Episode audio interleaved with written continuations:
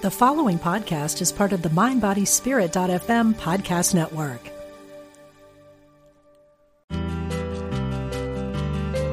We're glad you found us. This is Unity Online Radio, the voice of an awakening world.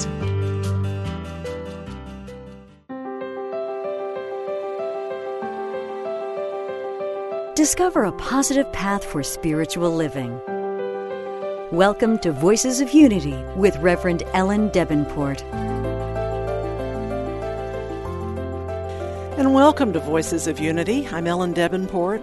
This is a show that invites different new thought leaders to share their wisdom and expertise to help you dive deep into spiritual topics and discover new ideas and practices that will enhance your life. Our guests come and stay for several weeks because they have a lot to share about their body of work, something special that they've learned. So they're not just one time guests. And we are in week four, I'm afraid the final week, with Reverend Patricia Galino Lansky. She's the minister at Unity of Charlottesville, Virginia, with her husband Don. I was at their wedding years ago. Thanks yes. for coming back, Patricia. oh, thank you, Ellen. It's a pleasure to be back with you. We've been talking about grief. Patricia wrote a book about it called Accepting Death, Embracing Life How Death Teaches Us to Live. And we've talked about lots of different aspects of death and grieving, but I've really been looking forward to today because this is just death. This is mm. about what is it like to die? What's yes. it like to be with someone who's dying? What what's reasonable to expect? Because it turns out there are some predictable patterns mm-hmm. when someone is dying. And so, Patricia, what will death be like? Well, um, in essence, we don't know a hundred percent because life holds so many mysteries. And one of the mysteries is what will my own death be like or my loved one's death be like? But because everyone's death is going to be different, um, our own death will be as unique as our own unrepeatable fingerprint. But although no one can say 100% what our death will be like, there are really some predictable behaviors that do unfold that can make the dying process just less frightening and and allow us to be better prepared for a good death, a conscious death. You know, Ellen, that's actually one of the main reasons why I wrote this book, because I went through a lot of fear about death and dying. I really, really didn't know what to expect. And as I shared with you earlier, so many of my family members were dying one after the other from long term illnesses. And during that time, my mother was very, very conscious about what to do with people in the dying process. Although uh, the big fear for me was what will I do when I'm the only one left with her when she's dying? And so um, I had some fear around that. Mm. I, and I always, always wanted, particularly my wish for being with my mother to guide her and help her in her dying process was to be very conscious of what was going on, to be aware through her entire dying process. And in doing that, uh, of course, I was able to chronicle so much of what I witnessed. And then through that, I was able to really let go of the fear of death um, because I could see these very clear parts of the process happening.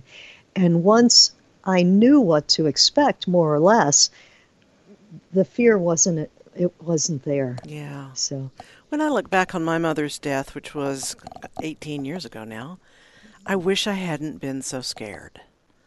I yes. I wasn't sure I was doing the right thing. I, I wasn't sure I was demanding enough of the doctors. I, I wasn't sure what to say to her, and, and at the time, didn't think she was going to die. The doctors were, were not saying that. Yes. Uh, and I just, I kind of wish I had a do over for that one. I wish we had talked more, although she was asleep most of the time. Yes, I, I certainly can relate to everything that you've said, and and it doesn't have to be that way. You know, um, we can be empowered in this end of life process, and uh, I hear that that's what you were yearning for, and that's what I was yearning for too. I mean, I I had a, a real panic experience in the midst midst of it. I thought, you know, I, I could mess this up. I, I don't Mhm. know. I don't know what she needs me to do or yeah, be. Yeah. I- don't know if I should should I be calling people in, you know, how do I know when she's actually dying? I didn't even know that. hmm Um, so uh, doesn't have to be that way. You know, I I love to relate this to another natural and normal process that we all go through, and that's birth. And you know, I, I can't imagine how mothers and fathers could go through the birthing process if they didn't have some guidance about what to look for. I mean, it would be so scary. Terrifying. Oh my gosh. If you didn't know what was happening. Yes.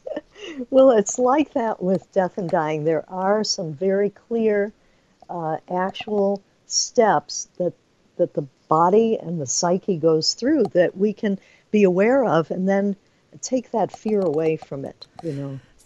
Um, Do you have a sense of what it's like to to be the one dying? Because I've heard it's an actual battle. Well, you know, one of my guides during this time was Stephen Levine, and you actually mentioned him last week with his book, A Year to Live. He's written a couple of other really deep and beautiful books that helped me during this process with my mother. Uh, one is Who Dies, and the other one, Healing into Life and Death. And he really talks about this process of dying, that it's actually, as he describes it, a battle. There is an actual battle taking place. And he suggests that people live as fully as they can in right into the dying process, into what he calls a right death. And this, he says, not an intellectual exercise. It's uh, one that is decided within the individual, but it's an actual battle taking place. The whole life force within the person is in conflict with the letting go of death. And it's an awesome process to witness. I could see that with my mother. You know, some days she would be so depleted, so like completely wiped out, not speaking. And then another moment, another day, she would be up and saying, "Okay, well let's let's have our food today," you know, and and and go back and forth from that. And I think for the caregiver and the people around the person, it's so important to remember this battle taking place in terms of how we relate to it is how do we pray for a person who's in uh, a terminal illness? You know, do we just give up and, and not pray, you know, because we think they are dying? So, what is there to pray for? Is, you know, when the cure is no longer possible or seems possible, what do we pray for at that time? Um, you know, to keep praying for the cure when they're very near death seems absurd, really. So so peaceful passing. Yes, I've heard it put that way. that is a great one for the highest and best, Mhm. and also for healing. And healing, I make the distinction here as opposed to uh, not the cure, but the healing. And a healing, as we know, is a is a whole a holistic organic process that to me means that their soul will receive whatever it is that they need to have uh, a good death, to have a peaceful passing, um, to resolve whatever needs to be resolved, and to let go in the best way possible. So sometimes we can actually pray for healing in that way as well. Okay. So if you're the person who's with someone who's dying, or you feel like you should be with someone who's dying, what what do you do? What do they need? Well, um, part of what I like to encourage people to realize is that um, if you truly feel in your heart of hearts that you, for whatever reason, do not want to be with your loved one, parent, spouse, I don't know, child, whatever it is, then I would honor that. I would honor that. Um, of course, most people would welcome to have a child, a spouse with them when they're dying, and and it's such a uh, it's such a difficult at times process for that person to navigate not having the abilities to negotiate what it is that they need or want. It's so good to have someone with them. Um, but if you know, in certain cases, a person just has chosen not to be with their loved one. And I would say release that guilt. There might be something very organic that was there.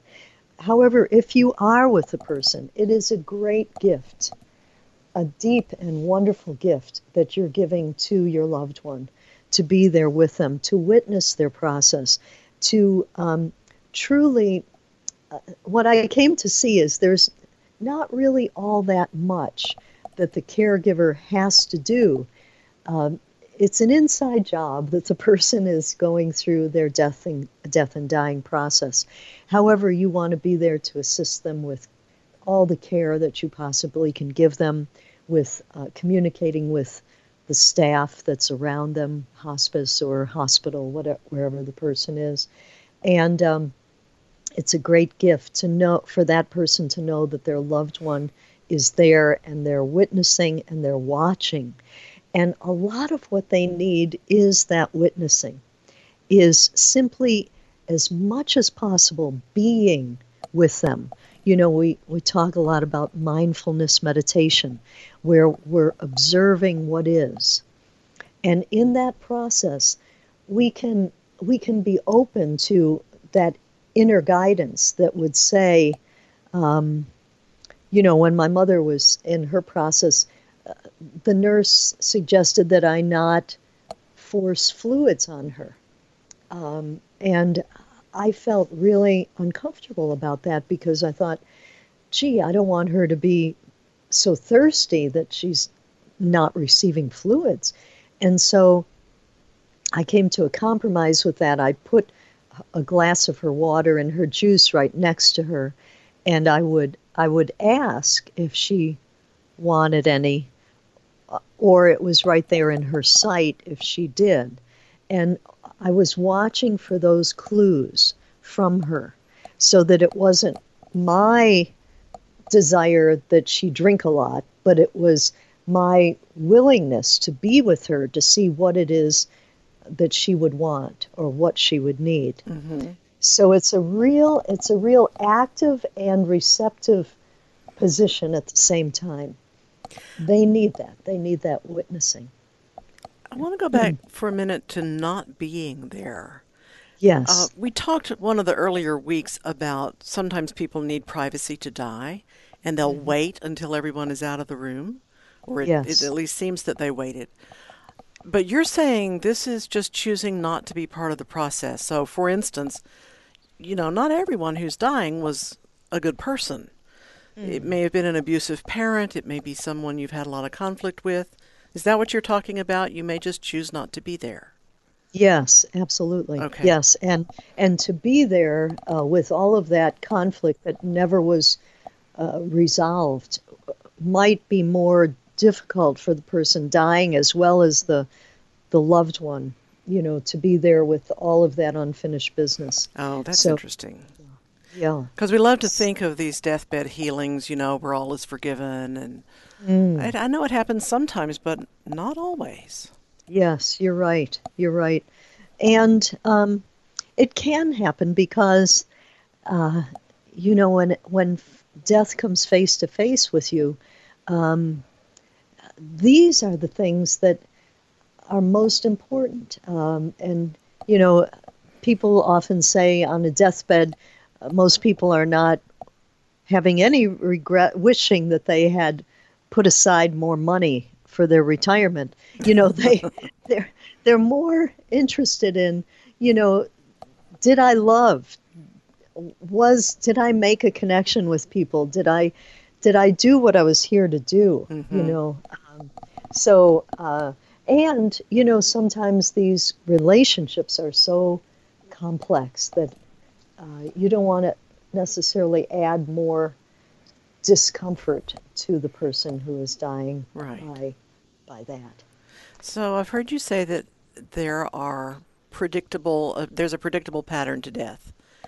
Yes, and it starts months in advance. Yes, it's really true. Um, yes, about one, three to even one month before death, and these um, these ideas are what I witnessed. They're also what hospice has put together because obviously they have a huge body of information mm-hmm. that they mm-hmm. can draw on. So it's it seems to be pretty on the mark. Now keep in mind there's not everybody does all of this, but but a lot of it is probably true. So 3 months to 1 month before death, you you may see in your loved one a withdrawing from life.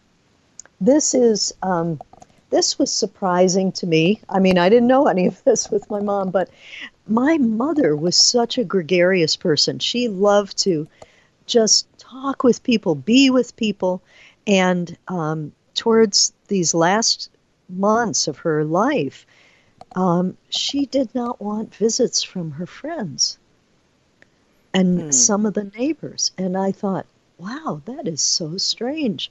But now I understand, you know, she was withdrawing. And I think it's also normal. Uh, you don't have all the energy that you used to have. So you may want to just spend that time resting or being with uh, more immediate family members. But that was surprising to me. Um, of course, there's decreased appetite and weight loss because they're not eating as much. Um, they're really sleeping more and letting go of activities that they used to enjoy. Um, I knew my mother was near the end when um, we joked about this, but she used to love watching Dynasty, which was one of those mm-hmm. soap operas, you know. Yes. and uh, one night, she she just was so tired she didn't even want to watch Dynasty, and I thought, oh my gosh, oh. that's huge, you know. Yeah. Um, um, and also something I want to really encourage people to realize a lot of times with these elongated uh, dying processes, usually from cancer and other things, they will um, stop eating and then stop drinking. And I worried about that a lot because, uh, you know, I didn't know again. And I thought maybe she's going to be suffering more because she's not eating or drinking. And what I found out is that the body produces a mild sense of euphoria at this time. And I realized, uh, I believe the hospice people told me that she was not suffering by not eating like we would if we missed, you know, if we missed a day or we missed mm-hmm. five days or whatever. Um, so that is very, very reassuring um, for the, the caregiver and the people around them. And before, you know, when, when this all starts, this is a really, really good time to encourage a life review process, to, to talk with them about their life and memories, happy memories that they had, and um, different things like that. Uh, this may be a time that they might make amends, or you might make amends with them. Um, it's a time to have some talking because in no time at all, they will not be able to talk. Mm-hmm. And uh, so you want to have those conversations um, when you can. And then, um, about one to two weeks before death, there's another shift. And you'll see that they're sleeping most of the time. Um, they may have changes in perception where they're not really seeing so well. Um, they may have um, lowering of body temperature, blood pressure low, lowers, their pulse may slow down, um, their circulation may slow down, so their skin color may change. The breathing changes here where it becomes more rapid or labored, um, and the extremities may feel cold to the touch. And uh, that's because the um, circulation's slowing down and the energy kind of co- uh, comes together at the heart. And so the extremities are not getting as much of the flow of the blood, so they can feel cold or cool. And speaking decreases and then finally stops here. And um, I want to tell you about something else at that time that um, is something that people don't understand usually, and that is what has been labeled as end of life hallucinations. That's exactly what I was about to ask. Oh, yes. When they start seeing people you can't see. Yes, exactly. And I really do not do not like that term. It seems like hallucinations means, you know, that you have something mentally wrong with you mm-hmm. if you have hallucinations. So I've renamed it and I call it sacred visitations. Great. That's what it seems to be. Um, my mother went through that, and it was as if um, she did, well, she did speak about seeing the other people there, and she said to me, um, Get food ready. The people are here. You know, mm-hmm. be a mm-hmm. good hostess. Mm-hmm. and um, and she had a whole theme of uh, of these um, spirit sacred visitations when she said, "The people are coming now, and I've got to get ready." And I want you to go into the back room and take care of the baby. Get the baby ready oh. because we're going to have to go out pretty soon. And um, I just, uh, you know, I, I went with it. You do, you do not have to counteract it or contradict it by any means. Um, and to me, her words were so poetic about the dying process itself mm-hmm. because she was the one that we were getting ready to take out. And she was being a baby born into the new life, you know, and uh, yeah. it was uh, it was really beautiful to hear that. See, I have um, no trouble believing that they mm-hmm. may be seeing souls that have gone before. Yes. And that those those people, loved ones, show up to mm. usher them to the other side. Absolutely. And it's, um, you know, a lot of times uh, this came to me that uh, we hear, you know, go to the light and you may encounter other souls who have passed that know mm-hmm. you or don't know you, but they'll be helping you to come into the light. And uh, I had a, a congregant who uh, was just very helpful in terms of understanding this that it's actually a process that's happening. It's not like a one time thing, your heart stops and then you go and that's where the, the spirits are. The spirits are there in the process while you're getting ready to die because mm-hmm. it is a process. I love I love believing that and I'm sort of assuming Patricia that you believe there is a soul that goes on living after the body stops. I really do. I really do, and and uh, I'll talk more about that. I have a lot of uh, a lot of information about that in terms of even the near-death experiencers who have supposedly gone and come back. Okay. so we we have about two and a half minutes. Can you talk about the psychological stages of dying? Yes, there's a Another one thing I wanted to share with you about that clear process a couple of days to hours before the death. Uh, it's not uncommon to have a brief surge of energy near to death, and I shared mm-hmm. with you about my father.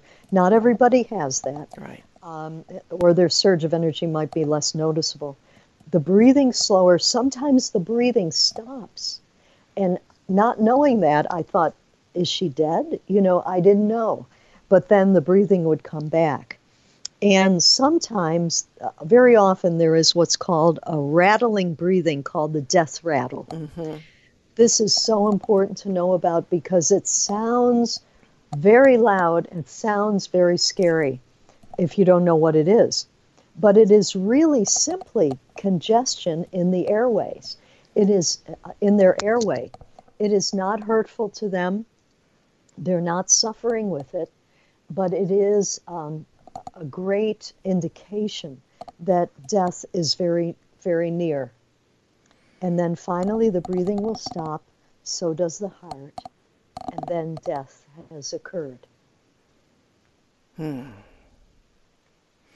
Okay. Mm-hmm. Do they have to? Does there be, have to be some kind of conscious surrender to let this happen? Because you know we talk about people. Oh, he's hanging on, or he's really fighting it. Yes, yes, there is, there is, and uh, not everybody can have that ability to surrender. Um, that's why, you know, last week we talked so much about practicing letting go because mm-hmm. we will need to let go in life and in death. And the more that you're able to let go into it, the easier it will be. Yeah, we talked about impermanence. Yes. And living knowing that whatever is right now will not last. Whether you love it or not. True. Yeah. True. Yeah. So it's about time for a break. There's just okay. so much to say on this topic. That's true. But this is Ellen Debenport. I'm here with Patricia Galino Lansky, talking about death and dying and grief. And it's been a fascinating series, and we have another section coming up after these messages.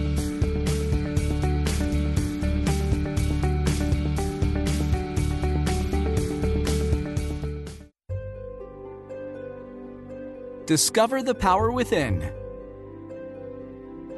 Unity Online Radio. The voice of an awakening world. When listeners like you contribute to Unity Online Radio, you're making a positive difference in your life and the lives of other spiritual seekers. Go to unityonlineradio.org and click on Donate to make a one time donation. Or sign up for monthly contributions. Thank you for your support. Here's a Unity Mindful Moment with Reverend Wendy Craig Purcell from Unity San Diego discussing change and transition.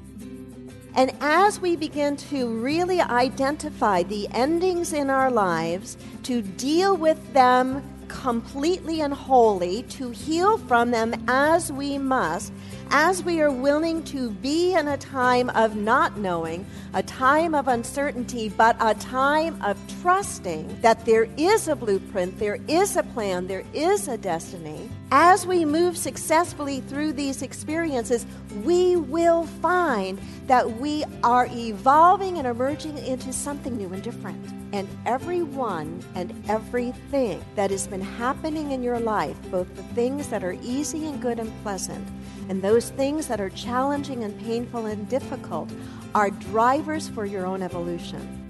To find a Unity Church near you, visit unity.org.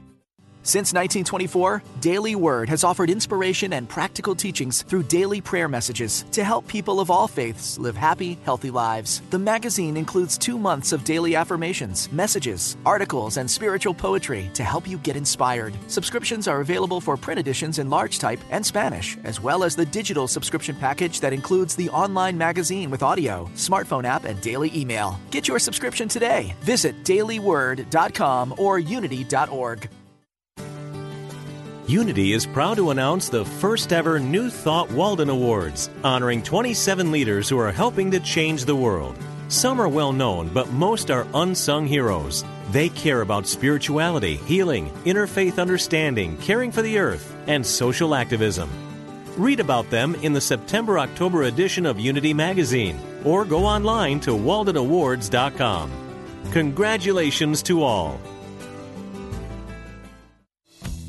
Take a trip with Reverend Paul John Roach every Tuesday at 1 p.m. Central and tune in to World Spirituality. A lifelong student and practitioner of many world spiritual teachings, Paul guides you to the unity and common values shared by all world religions. We really are all connected. Take a journey with Paul and explore our planet's spiritual landscape with insight, humor, and practical advice for all. Join the show with your question or comment right here on Unity Online Radio. Call now with your question or comment. 816 251 3555. That's 816 251 3555.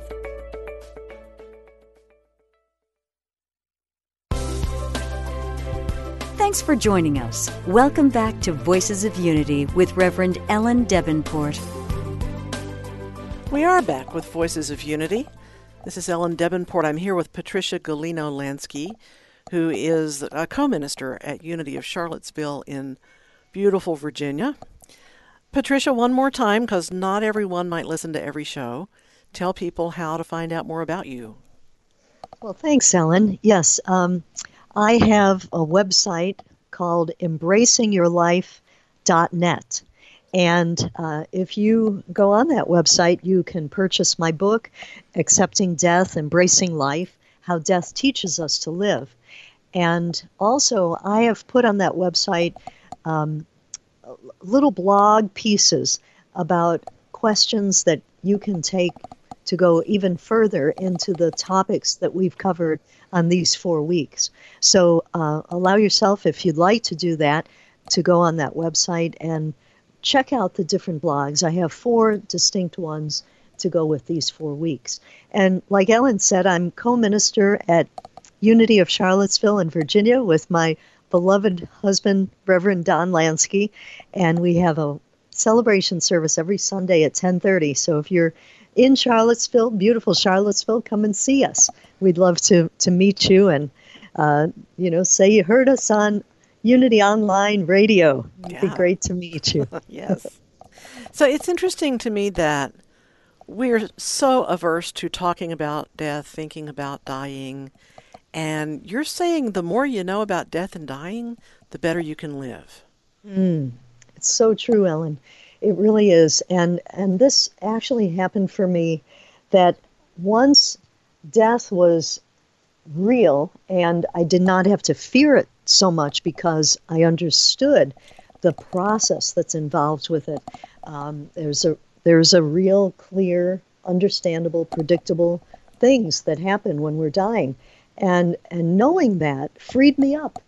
It also placed um, the inevitability of the end of life right in in the midst of my life.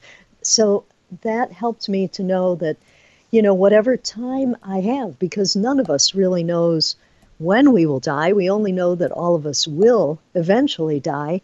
But whatever time I have, it's so so much more precious to me knowing that it is finite. And, and there's things I want to do, things I want to accomplish, people I want to be with and interact with and get to know and love and all of that. And that this is the time to do it. right now is when we have the time. Mm-hmm. Yeah. But so let's say the day comes when you get the dreaded diagnosis mm. that there's no, or they say there's no more they can do. Yes. Is, what happens then? Well, there are not only physical um, signs, behaviors that happen, there are psychological and spiritual stages in dying as well. And I love this from uh, Kathleen Dowling Singh, who wrote a book called The Grace in Dying. She identified these three stages, and I agree with her 100%. The first stage is chaos. Chaos, when you learn of the diagnosis, for instance, when we learned of my mother's diagnosis, it was uh, such a shock because um, she was such a vital person, and to to hear that she had cancer and that she was um, not given long to live. I, th- I, believe they gave her six months at that time. Mm. It was like, what? You know, I mean, your mind just goes into disbelief and, and denial and chaos chaos as well. Um, so that is part of, of what happens. After a while, and of course, this is true for the person who's dying, not just the family, the person who's dying then, the next phase would be surrender to what is. And this is why our practice of letting go, and, and I would say also meditation practice as well. Meditation can help us in our life in so many, many ways. Um, it can also help us to consciously let go into a meditative state. And the more that we do that, it's it becomes comfortable, it becomes easy to do that. I believe that is very, very similar to the surrendering in dying. And in fact, um, the Buddhist monks practice uh, with certain prayers for death, and they are encouraged to sit in their lotus meditation, sitting up practice when they are dying, and simply go into their meditative practice. And they they die, you know, they're supported a bit, um, but they die sitting up in their meditative stance, you know, in their lotus posture. So that kind of surrender to what is um, is what all of us can do.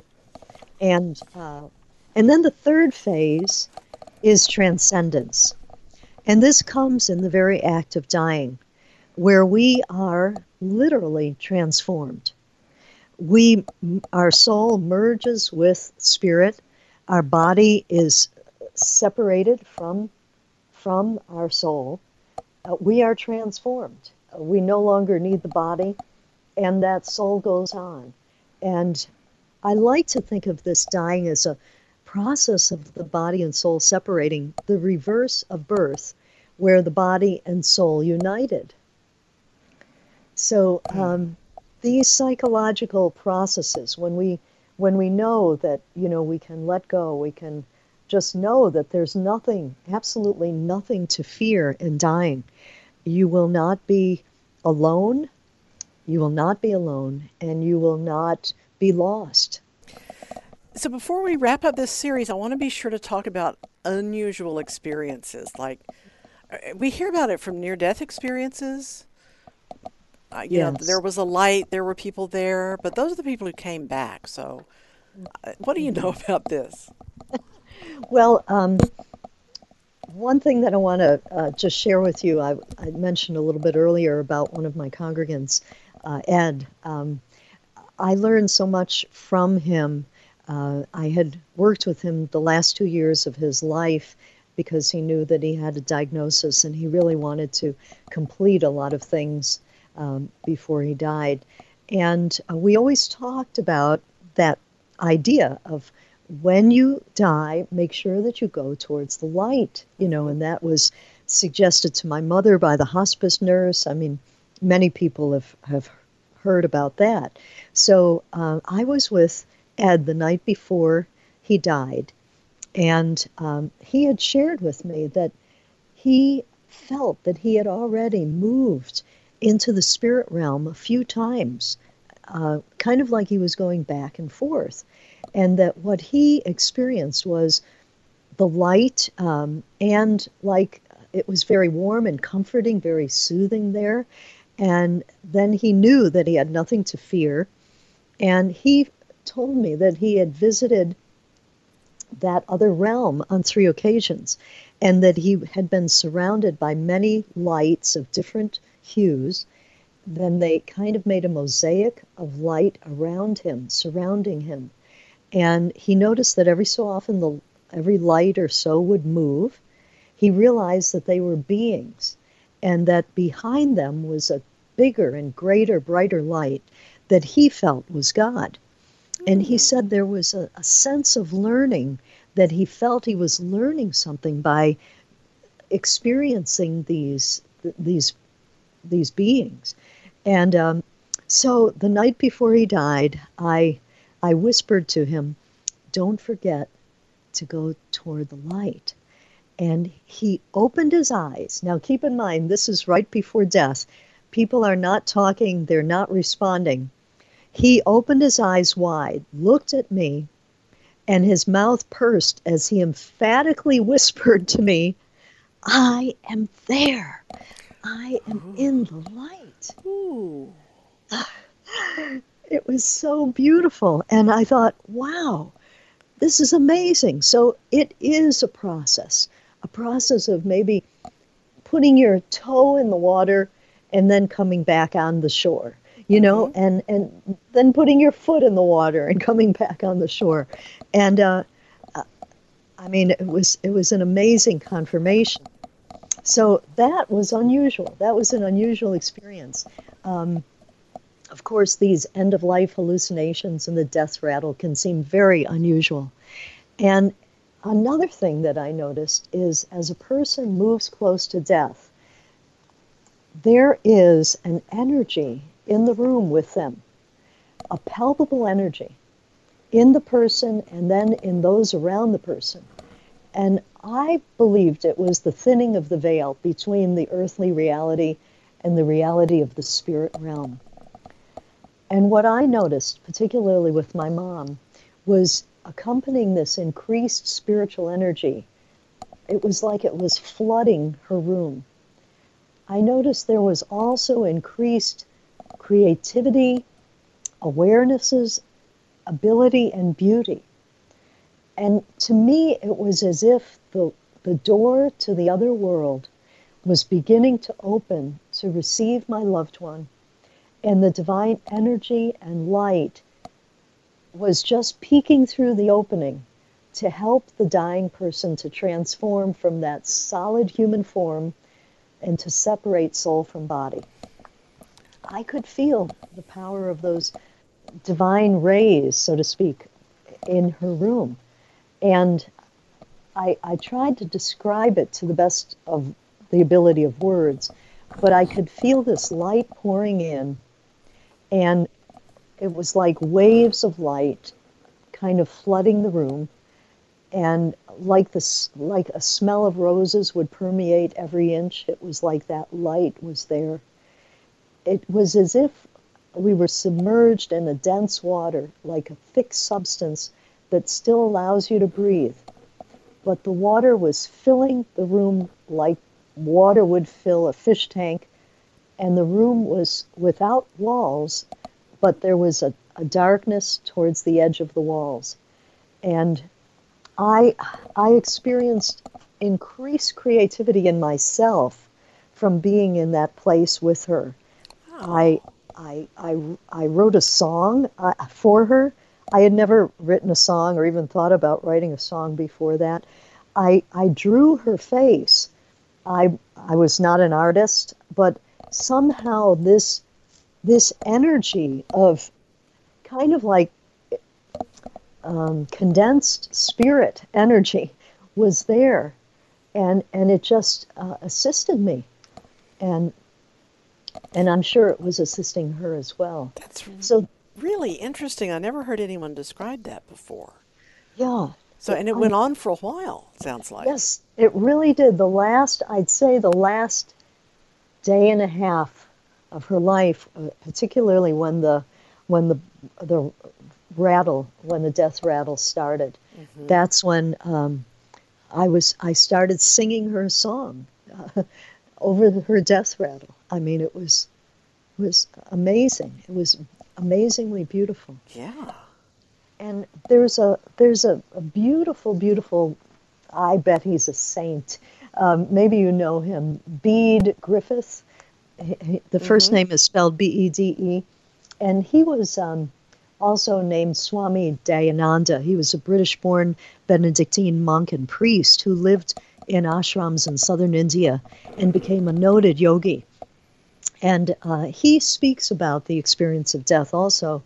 Um, at one point in his life, he felt like he was having a stroke. And uh, so he just imagined that he was about to die. So he prepared in the way that his his religion taught him to do. He said he, he said his prayers that were appropriate for dying. And he said in the midst of it, he had this experience of surrender. And he said it was specifically surrender to the Divine Mother. came to him. It just came to him. And he said what he then experienced through that surrender was a tremendous gift. It was a wave of love that absolutely overwhelmed him. And he actually did not die because he, you know, talked about this afterwards. But he said that surrendering, when he realized when everything else goes, you, you can find and touch into this tremendous love that is truly within you. And by that surrender, you're allowing it to be around you and all part of you. And he said he was taken into a total unconditional love. And he said there was nothing to fear. Uh, he said not everybody can do that kind of surrender, but if you can, that is what you will experience total unconditional love. You know, I've thought for a long time that I'd, I'd prefer to die fast mm-hmm. and um, not be awake or something, but I don't know. Maybe there's something to be said for drawing it out a bit and going through the process consciously if you can. I, I really think so. And that consciousness is, as I believe, the most important part of it. Um, it's uh, and if anyone dies suddenly, you know, a lot of times they're more confused about what has happened, and uh, I, my feeling is if if the if our culture was more prepared for death, um, those sudden deaths might not be as um, disorienting as what they sometimes are for mm-hmm. some souls. So, you know, if car crash or something and then you realize, oh, I guess I'm dead, you know, you know, and uh, um, and then you could you can move into that with some surrender as well. Um, so these uh, you mentioned these near death experiencers. Mm-hmm. Um, I I find them fascinating, and we actually have um, uh, have in our community, we've had Dr. Eben Alexander oh, yeah. uh, speak. Yeah, he's a neurosurgeon. Uh, spoke to us about his near-death experience, and and we have a very prolific and well-renowned uh, near-death ex- uh, experiencer and researcher in our community. Also, oh. PMH uh, Atwater, and she's got many many books on the subject and has done so much research on it. So. Um, what I've learned from them is that there is uh, essentially, you know, some people do see the brilliant white light, some people see loved ones. There is always a deep sense of peace and calm and quiet.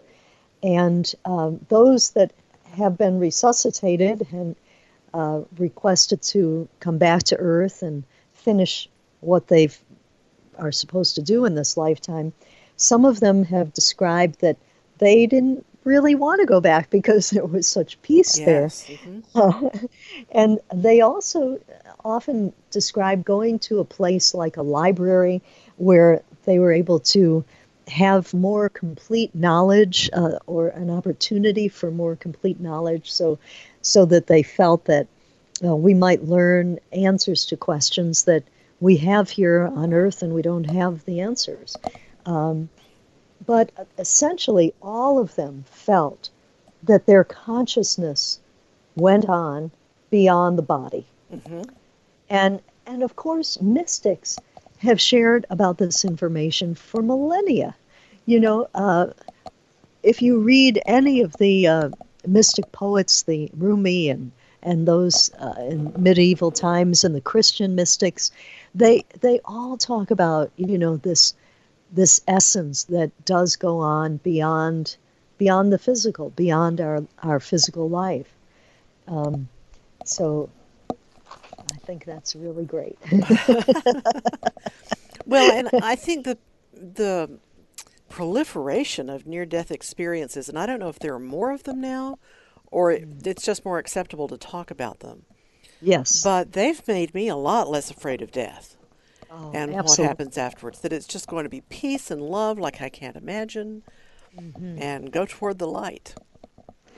That's that's what I hear from them as well. Um, what I've seen also is there can be a whole variety of experiences within that, I'm sure, you know, because uh, the soul is still um, moving in the right direction towards more growth, more understanding, more expression. So, you know, uh, each soul is so different. Um, but everything is designed with with that with the soul in mind you know for what would be the highest and best and what would be the next step on their journey so mm-hmm. um, and uh, which, yeah so it's yeah go ahead which sometimes is coming back one of my favorite near death stories is from our mutual friend ed townley oh, who is a yes. unity minister in connecticut and it's a whole long story but when he was on the other side they had to just insist that he come back and he didn't want to and he really argued with them. And if you know Ed, you can imagine that. Um, yes. with these beings who were saying, You're not finished, really, you've got to go back. And he, oh, he didn't want to. And they finally said, We promise you it will never be this bad again. Oh. oh. And he said, It hasn't been. His life oh. since then has gotten better and better. Oh, how beautiful. Yeah. yeah. Oh, lovely. I, I also want to share that um, a consoling thought that I've seen over all of these years since my mother and father have died and my brother and so forth that um, people don't realize this. They think death is the end and that's the end, you know. And what I have seen is that your relationship with your loved one can continue to evolve if you if you want it to. Um, and the way I can understand this is if you ever have a friend, I'm sure we all do, that you don't see that often, um, yet your relationship with them is so um, clear in your heart and in your mind that you feel you could pick up with them right where you left off. Mm-hmm. You have people like that, Ellen, right? Yes. Yeah. Well, it's. I feel it's the same thing with our loved one, um, they who has died. You know, if if the relationship, I mean, I will, I only have one mother this lifetime, you know, and my relationship with my mother is what it is. And it, it is real still in my heart, even though I haven't seen her in a long time. But the relationship with her is real. Um, there's no time or distance in spirit and or in love. And um, as the love expands our souls, it remains in our souls for all eternity. The love and the connection remains. And you know, you you shared earlier about being at Don and my wedding, and mm-hmm. uh, that was such a glorious day. Obviously, uh, to marry the love of my life, and um, before the service, I was really missing my mother. Oh. Um, because uh, she never got to meet Don. He didn't meet her. And, uh, you know, times like that mm-hmm. um, uh, really um, can be very sad. And yet, I felt on some level she knew that I was marrying this wonderful man, you know, and uh, and it was reassuring to me that that could be possible you know, that if in fact she is an eternal soul, she is still someplace, mm-hmm. you know, in the ethers, in the other dimension, fourth dimension, or what, however you want to say it. And and there's consciousness there, and there's there's understanding. And to me, it consoled me to know that somehow she knew some of it. I'm sure know? she did. You know, there's another show on the network called Messages of Hope. Suzanne Giesemann is a medium mm. and a former Navy commander. She's the most unlikely medium, but that's one of her main messages is that they're still right here. We just can't see them, but they're very close and they're very aware of mm. what's going on with us. And I love thinking about that. I do too. I do too. And uh, and it's very reassuring to me, and I and I'm sure to other people um, okay. And, we have, I didn't mean to interrupt you, but we have about two minutes left. Okay. And rather than just let time run out, I wondered if you can wrap up these four weeks or if you have parting thoughts. Well, I would love to say I my intention was and I hope that it's true for whoever has listened that you could see a possibility of moving into your dying time with curiosity and anticipation about what you are to experience rather than fear and dread. Mm-hmm. And that facing death without the fear hanging over you can help you to cherish life and live your life more fully. Um, accepting death has taught me that, and we all have that power within us that is greater. We have a power within us that is greater than any circumstance in life. I looked death in the face finally, and I became stronger, and you can do the same thing as well. With the unrepeatable beauty of life, I mm. ask you to ask yourselves these kind of questions. What will you do? How will you be with the rest of the hours left in this day, how will you be with it? And again, uh, Mary Oliver, one of my favorite poets, said it this way What is it that you plan to do with your one wild and precious life? Wild and precious life. I love that line. Mary Oliver. Yeah. She's on the other side, and I'm sure she's aware we're talking about her. Yes. Patricia, I, thank you so much for doing this series. It's been wonderful. So much to you. listen to. Thank um, you so much. And digest, and I'll go back and listen to it some more, I'm sure. Oh. Uh, it's been great to have you. Patricia Galino Lansky. You can find her at embracingyourlife.net. Yes, that's right. Okay. And, and Ellen, thank you for this work that you're doing in the world. I really appreciate it, and you're you're a lovely host and so easy to be with. Thank, Thank you. you. Thanks. We'll be back next week with more from Voices of Unity.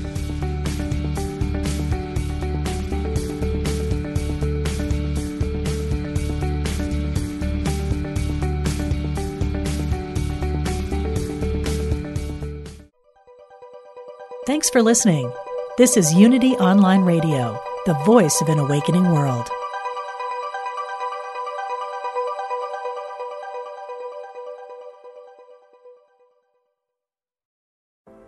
Are you ready to ignite your best life and illuminate the world? I'm Stephanie James. I'm a motivational speaker, transformation coach, and psychotherapist. And what lights me up is helping people just like you create the greatest versions of themselves. On my podcast, Igniting the Spark, I will help you ignite your joy and reach new heights in your personal and professional life. Join me for some incredible conversations with authors, spiritual teachers, and other influential thought leaders to help guide you on your way. If you are ready to stop playing small, join me for Igniting the Spark on the mindbodyspirit.fm network or wherever you get your podcasts and ignite your best life.